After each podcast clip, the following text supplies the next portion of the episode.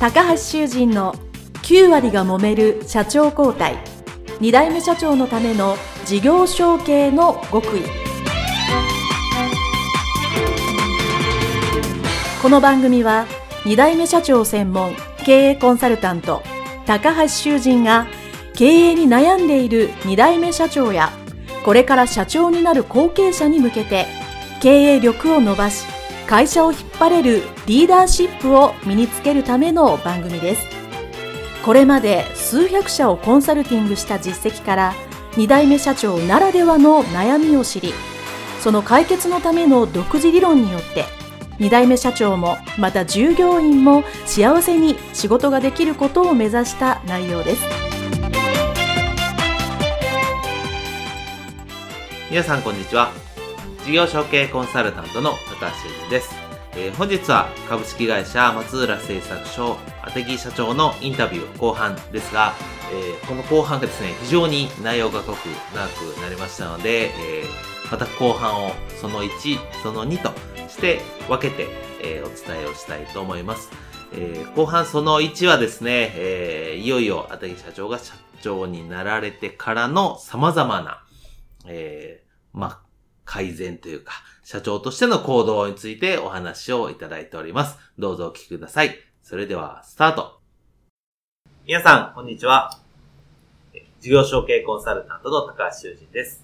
えー、本日は株式会社松浦製作所代表取締役社長、あてきひろゆき様のオフィスにお邪魔しての、えー、インタビュー後半でございます。えー、あてき社長よろしくお願いします。よろしくお願いします。えー、前半であの、社長になる前の後継者時代を、はい、えー、お聞きしまして、まあ、いろいろすごく勉強されていたり、まあ、その期間が意外に長かったという話から、たくさんのご苦労があったということだったんですけど、いよいよまあ、今回からはですね、えー、はい、社長になられ、会社に引き継いてからのお話ということでよろしくお願いします。はい、よろしくお願いします。えー、まずその、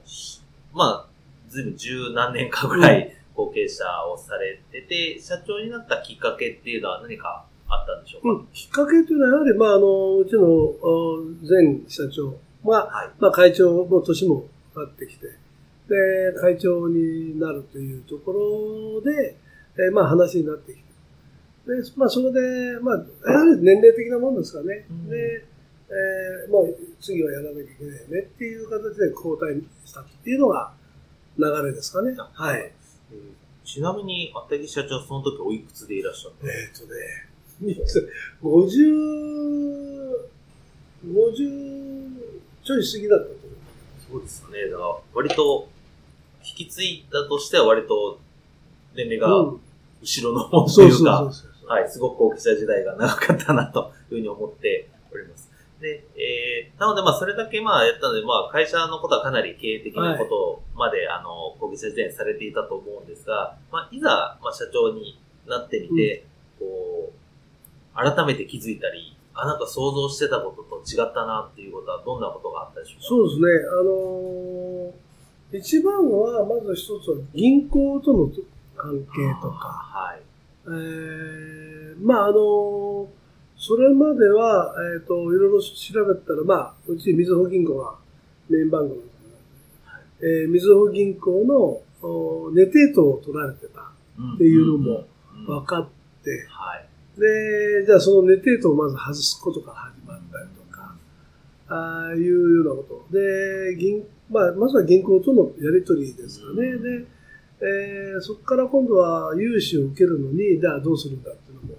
実際に、えー、まあ、品川区の融資を受けるんですが、まあ、それは前からもね、受けてたんですけど、はい。品川区の融資を受けるだの、まあ、そういうことで、決まった銀行としか、まあ、付き合いがあんまりなかった。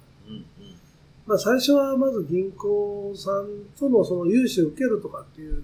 流れをどうするかっていうのはね、えー、まあ、なかなか最初は今分かってなくて、はい。えー、いうような勉強をする。そうですよね。まあ、今はあんまりないですけど、その当時って割ともうね、デートが、うん、まあ、普通って言ったら言葉悪いんですけど、よく、で、そのやっぱり皆さんその当時それ外されるのすごいご苦労されたと思うんですけど、うんあの、話せる範囲で、その、その時のご苦労ってと、どんなことがある？んですかでもね、まあ、ネテートの方は、その、えっ、ー、と、そんなに苦労はしてなくてですね、あのとりあえず借りてるお金を一回全部返返さなきゃいけないと、はい、いうことがあったんだけども、ちょうどまあ、その三つ、えー、みずほの方の金額も少なくなってきてるので、別の銀行で借りて、で、るので、まあ、それをそのまま返すまた問題があるんで、えっと、あの、借りといてと。で、ある時に、その、こちらの方は、まあ、ちょうど借りてるのがなくなったところを狙って、うんうん。はい、で、寝てると外すと。いう、まあ、その間は少しありますけども、こちらがなくなって、こっちで借りるっていう時に寝てると外したという、まあ、当然そこでまたお金はかかりますけど、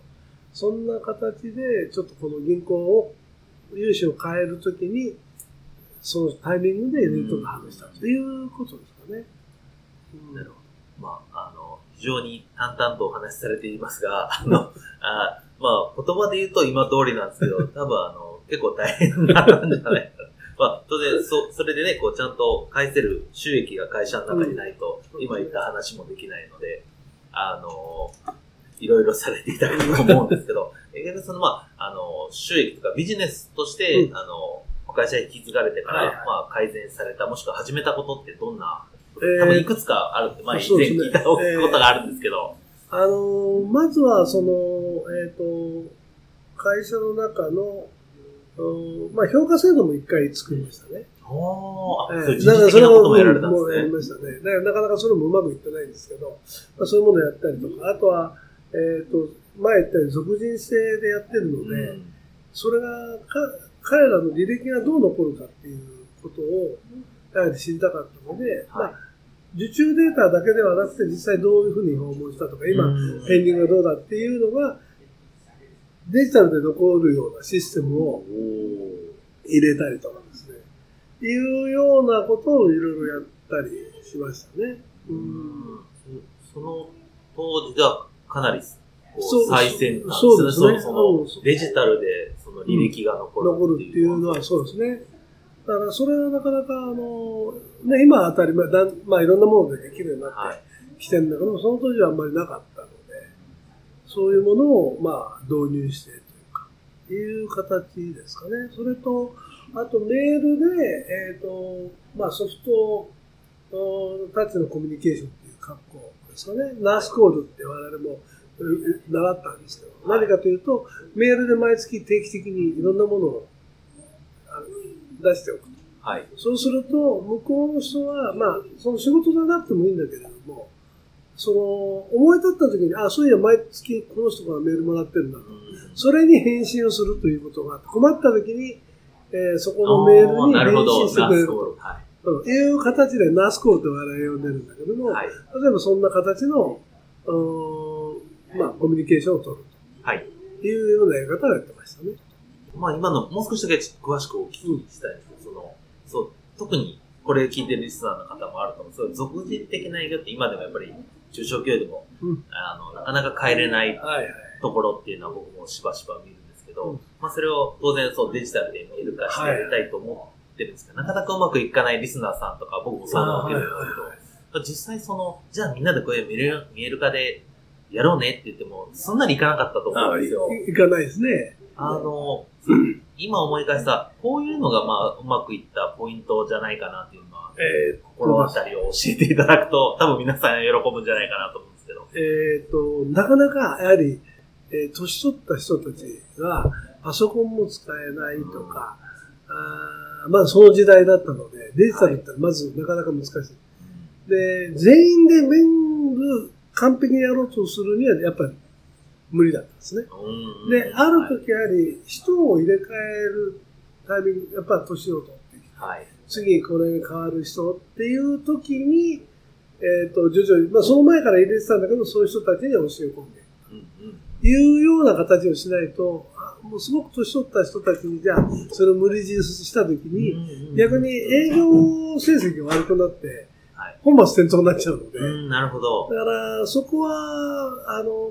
システムを入れたけど、全員に一律やろうとした時に無理が起きるので、うん、それは徐々に徐々にこう、慣れさせていくっていう流れをしましたね。じゃあ途中では、まあそういうこう、共有してる、まあ、人たちと、まあ、えー、してない世代の人をこう、こう徐々に、まあ、そそこが混ざり合いながら。混ざり合いながら。なるほど。いう格好ですよね。うんそうすると、そ、それはそれで、あの、ここっちはやるけど、こっちはやらないっていう、となると、それはそれでまた大変、すごく大変じゃないかな。まあまあ、そうそうね。会社経営してますけど、この人はいいけど、この人はやらないってなると、うんなんかどっちからか不満が出ないのかなと、ふと思ったんですけど、そのあたりあの、不満っていうかね、えっ、ー、と、最終的にはこういう方向へ持ってこっていう話、で。自分も思ってるし、あの、こういうことを必要だよねっていう話でやっていったので、まあ、その不満、まあ、思ってたかもしれませんけど、うん、そんなには出なかったですよね。うん、なるほど。はい、ありがとうございます。まあなんかね、こう、そういうこう、営業だけじゃなくて、うん、これはどうする？事業承継するとこう、組織を、のルールをですね、はい、ちょっと変えなきゃいけないところがあるので、多分聞いてる皆さんにとっては、ちょっとヒントになったんじゃないかなと思います。はい。というところが、アテギ社長のインタビュー後半その1とさせていただきます。えー、お聞きいただいてね、いくつかポイントがあったと思うんですけど、まず最初はですね、えー、後継者を15年得られて、当然その前にサラリーマンも、えー、20年ぐらいされて、かなりベテランと言われる年齢になってから社長になられたアテギ社長ですら、金融機関の対応とかですね、そういう資金に関してはほとんど得られていなかったと。いうことですよね。えー、これは後継者によくあることなんですけども、えー、能力とかそういうのでは関係なくですね、そういうのをやらしてもらえないとか、そういうのできないだろうと思われてると。いうところがですね、やっぱり、あの、非常に後継者としては、いざ社長になった時、困るというのは、これも全員、私のインタビューしてる皆さんは、えー、おっしゃっておりますので、これを昨日リスナーさんはですね、なんとかして、そういうお金のことを知らずに社長になるというのは、え非常にですね、デメリットの方が大きいので、しっかり、まずは基礎知識をつけていただいて、資金や金融機関の対応もできるというところの入り口にね、まず立ってほしいなと思います。えー、そしてもう一つですね、えー、そう、俗人的な営業をですね、これをなんとか社内の仕組み化にしようというのはですね、これはやっぱり、どの後継者さん、経営者さんでもみんな思うことなんですよね。で、そこで、えー、活用されたのが IT の活用。これは後継社長の方のインタビューを私たくさんやってますけど、皆さんうまく活用されてます。何か目的あるために IT とか最新の技術を使ったら、早く確実に成果がたくさん出るというのをわかる。まあ、これやっぱり後継者さんならの確認、完成だと思うんですよね。最新のことを知ってると。なので、それを使って、じゃあ成果を出そう。っていうのがね、これやっぱりあの、すごく強みだと思うので、ぜひね、大きいの皆さんもやっていただきたいなと思うんですけど、まあそれを進める上で、ポイントというのが、こう、あてぎ社長、さすが、やっぱベテランになってから社長になられたのはさすがだなと思ったのはですね、ついつい新しいやり方を、従業員さん、社員さん全員に一律にきっちりやるというふうに言いたくなるところなんですけども、この人はそれをきっちりやる人。でも、それはできないベテランとか、このシステム合わない人は別に今までのやり方でいいですよ、ということで、うまく使い分けた。で、そこで、えー、おっしゃっていたことが、システムを入れる、デジタル化することが目的じゃないと。あくまでも、売上業績を長期的に上げていくための目的なので、このやり方とかシステムをベテランにさせることによって、売り上げが下がったら意味がないとおっしゃってました。でもここはですね、いい意味でも割り切りですし、やっぱり経営者としてのしっかりとした判断だと思います。えー、システムを改善する、入れるってこと僕も大切だと思うんですけども、でもあくまでもそれは手段で目的は売り上げであったり、よりいい会社であったりっていうところのね、その目的をしっかり忘れないっていうところをですね、えー、やはり後継者、後継社長になる上で皆さんに当たり前のことですけど、今一度ね、